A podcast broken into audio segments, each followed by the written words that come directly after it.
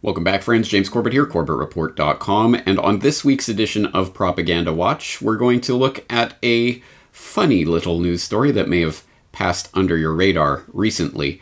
And it's pertaining to Extinction Rebellion. Surely you have heard about Extinction Rebellion by now, the protest movement that has arisen, primarily, I think, so far in the UK, but it seeks to be a global organization that's seeking to raise awareness about climate Armageddon, which is going to, as we know, destroy the world in 12 years?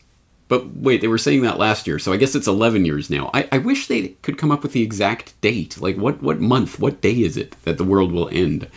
I wish they could come up with that. Oh, wait, they change that every few years. Oh, we have three years left to save the planet. We have 12 years left to save the planet. We have 20 years left to save the planet. We have 96 months left to save the planet.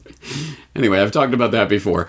But as I say, you have heard of Extinction Rebellion by now, I'm sure. If not, you should uh, take a look at my handy dandy editorial that I created on the subject a few months ago How to Protest Extinction Rebellion Style a bit of a tongue in cheek look at the Extinction Rebellion movement and its actual effects. But one of the things that I noted there is that, uh, well, of course, one of the things that you can do if you want to protest like Extinction Rebellion is to make sure to direct most of your rage at the working poor uh, by doing such uh, stunts as standing on tube trains to hold up traffic to prevent the working poor from actually going to their jobs that they need in order to barely make ends meet so that they can keep food on the table for their family.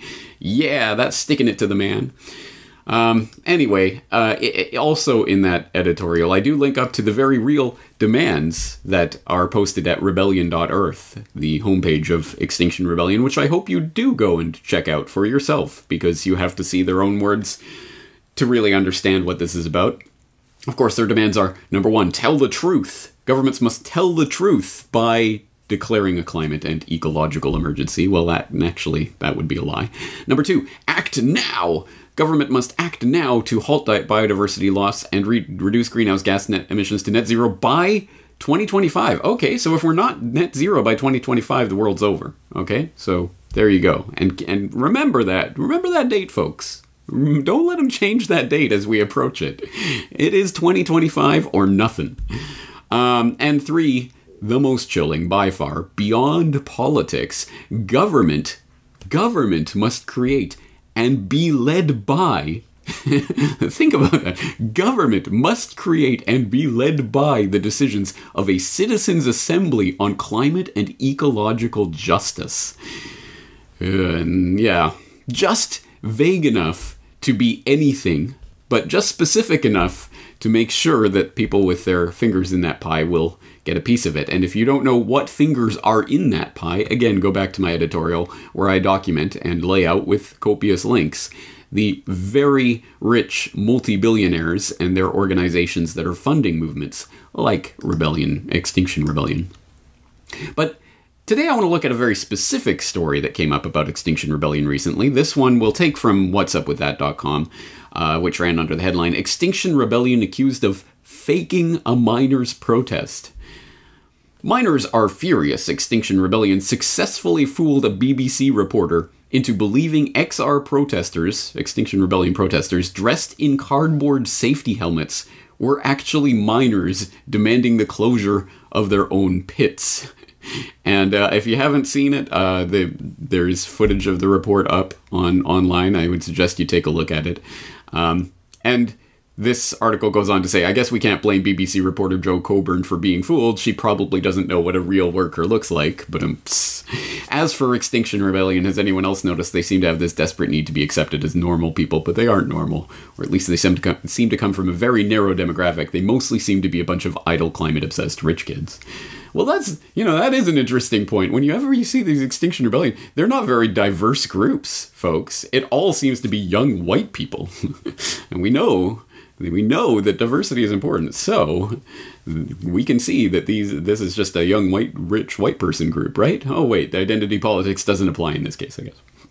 Anyway, so again, you can take a look at the footage. BBC Politics Live interviewing earnestly interviewing this Extinction Rebellion protester in front of these miners who are cl- striking and, and, and protesting against their own mine, um, making factual errors about uh, saying, for example, the community of Bradley when Bradley is literally just the mine. There is no community there that is behind the protesters, as this Extinction Rebellion spokesperson is saying, and other such factual errors. And oh, yeah, literal sa- cardboard safety helmets that the people in the back are wearing, but they're totally real miners, guys. I mean, it's just.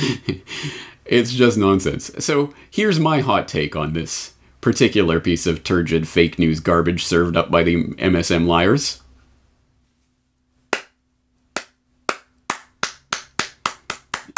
Yeah. no, seriously, yay. Yeah, good on good on XR for doing this. Uh, this is exactly what needs to be done. Now, I wish there were people on other sides of the equation doing this type of thing, rather than people who are do, uh, leading phony protest movements that are funded by billionaires for the bankster uh, takeover of the planet. But I, wish there were people really doing this type of thing for, I don't know, something important 9 11 truth or health information or whatever it is, whatever your pet cause is. Uh, it's called culture jamming, folks. And if you're unfamiliar with the concept of culture jamming, well, I have a podcast episode in my archives on the subject, as you would expect. It's called Lessons in Resistance Culture Jamming. It was released a decade ago, but I think still relevant, and it includes uh, it, it, includes material from, for, for example, the Yes Men, who are known for doing this exact type of thing, basically getting on BBC and other news programs pretending to be organizations that they are not. Uh, remember about the Bhopal disaster, and they were announcing an emergency uh, relief fund for the people, and and then they find out, oh, you're not actually working for the Unocal. Oh, you're oh oh you're you're not real. Oh, sorry, and they have to hang up, putting egg on the face of the mainstream media. Uh, again, all of the culture jamming that I've seen along those lines, or at least the vast majority of it, is unfortunately coming from very controlled positions in the controlled left right political spectrum rather than actual truthful information. But the general point of culture jamming, I think, is an important one that uh, seems to have largely been forgotten or ignored. I don't know if activism is even still a thing. I mean, people do talk online to the extent that they're allowed to by the controlled platforms that they seem to be absolutely addicted and wedded to. I will never leave YouTube because it's so much easier than any alternative. All right. well, enjoy the censorship. But uh, yeah, so people will talk online about things to the extent that they're allowed to, but who's actually doing anything to actually get the word out anymore. It's a dwindling art, and it is an art. So, honestly, to things like this Extinction Rebellion fake minor protest thing, it's a great idea. Again, I just wish it was being employed for actual dissemination of truth rather than silly propaganda funded by the banksters. So, let's think about this for a second. Is there anything trending in the news right now that creative and resourceful activists could use to try to get their own message out there. Hmm, what are people thinking about and doing right? Oh, that's right. It's non-stop 24/7 coverage of the most important pandemic in the history of humanity that is literally shutting down entire economies, going to send us into the global depression, utterly transforming our way of life. They're going to roll out the digital currencies. They're testing new emergency powers to keep you locked in your home. Absolute craziness going on. Is there a way that people could culture jam what is happening right now? Well, as James Evan Pilato has remarked in some of his recent coverage of Media Monarchy, when he was younger, he used to play all sorts of pranks on uh, uh, unsuspecting citizens uh, for his own teenage lulls, as the kids say. Well, can you imagine what uh, similar pranksters could do in this era. Uh, and I, I, believe someone in the Corbett Report comment section was musing on can you imagine if these flying drones that are yelling at people to go back into their homes was flying around yelling people to do other things? Uh, you know, I don't know. Go uh, Google 9 11 truth or something like that. Well, don't Google it because you won't find anything, but you get the idea how one could culture jam this situation. So, I am calling on you, Corbett Report community, audience out there. I know that there are some creative and resourceful people out there. I'm calling on you. I need your ideas. And in fact, we all need your ideas because I'm not the one who is single handedly going to do all this. You guys are. And there are ways to take this situation that is happening right now and to use it to wake people up rather than to send them to sleep. So there has to be some ways to take advantage of the situation. I have one idea of my own, and it's just a first stab at this, but we'll see how it goes.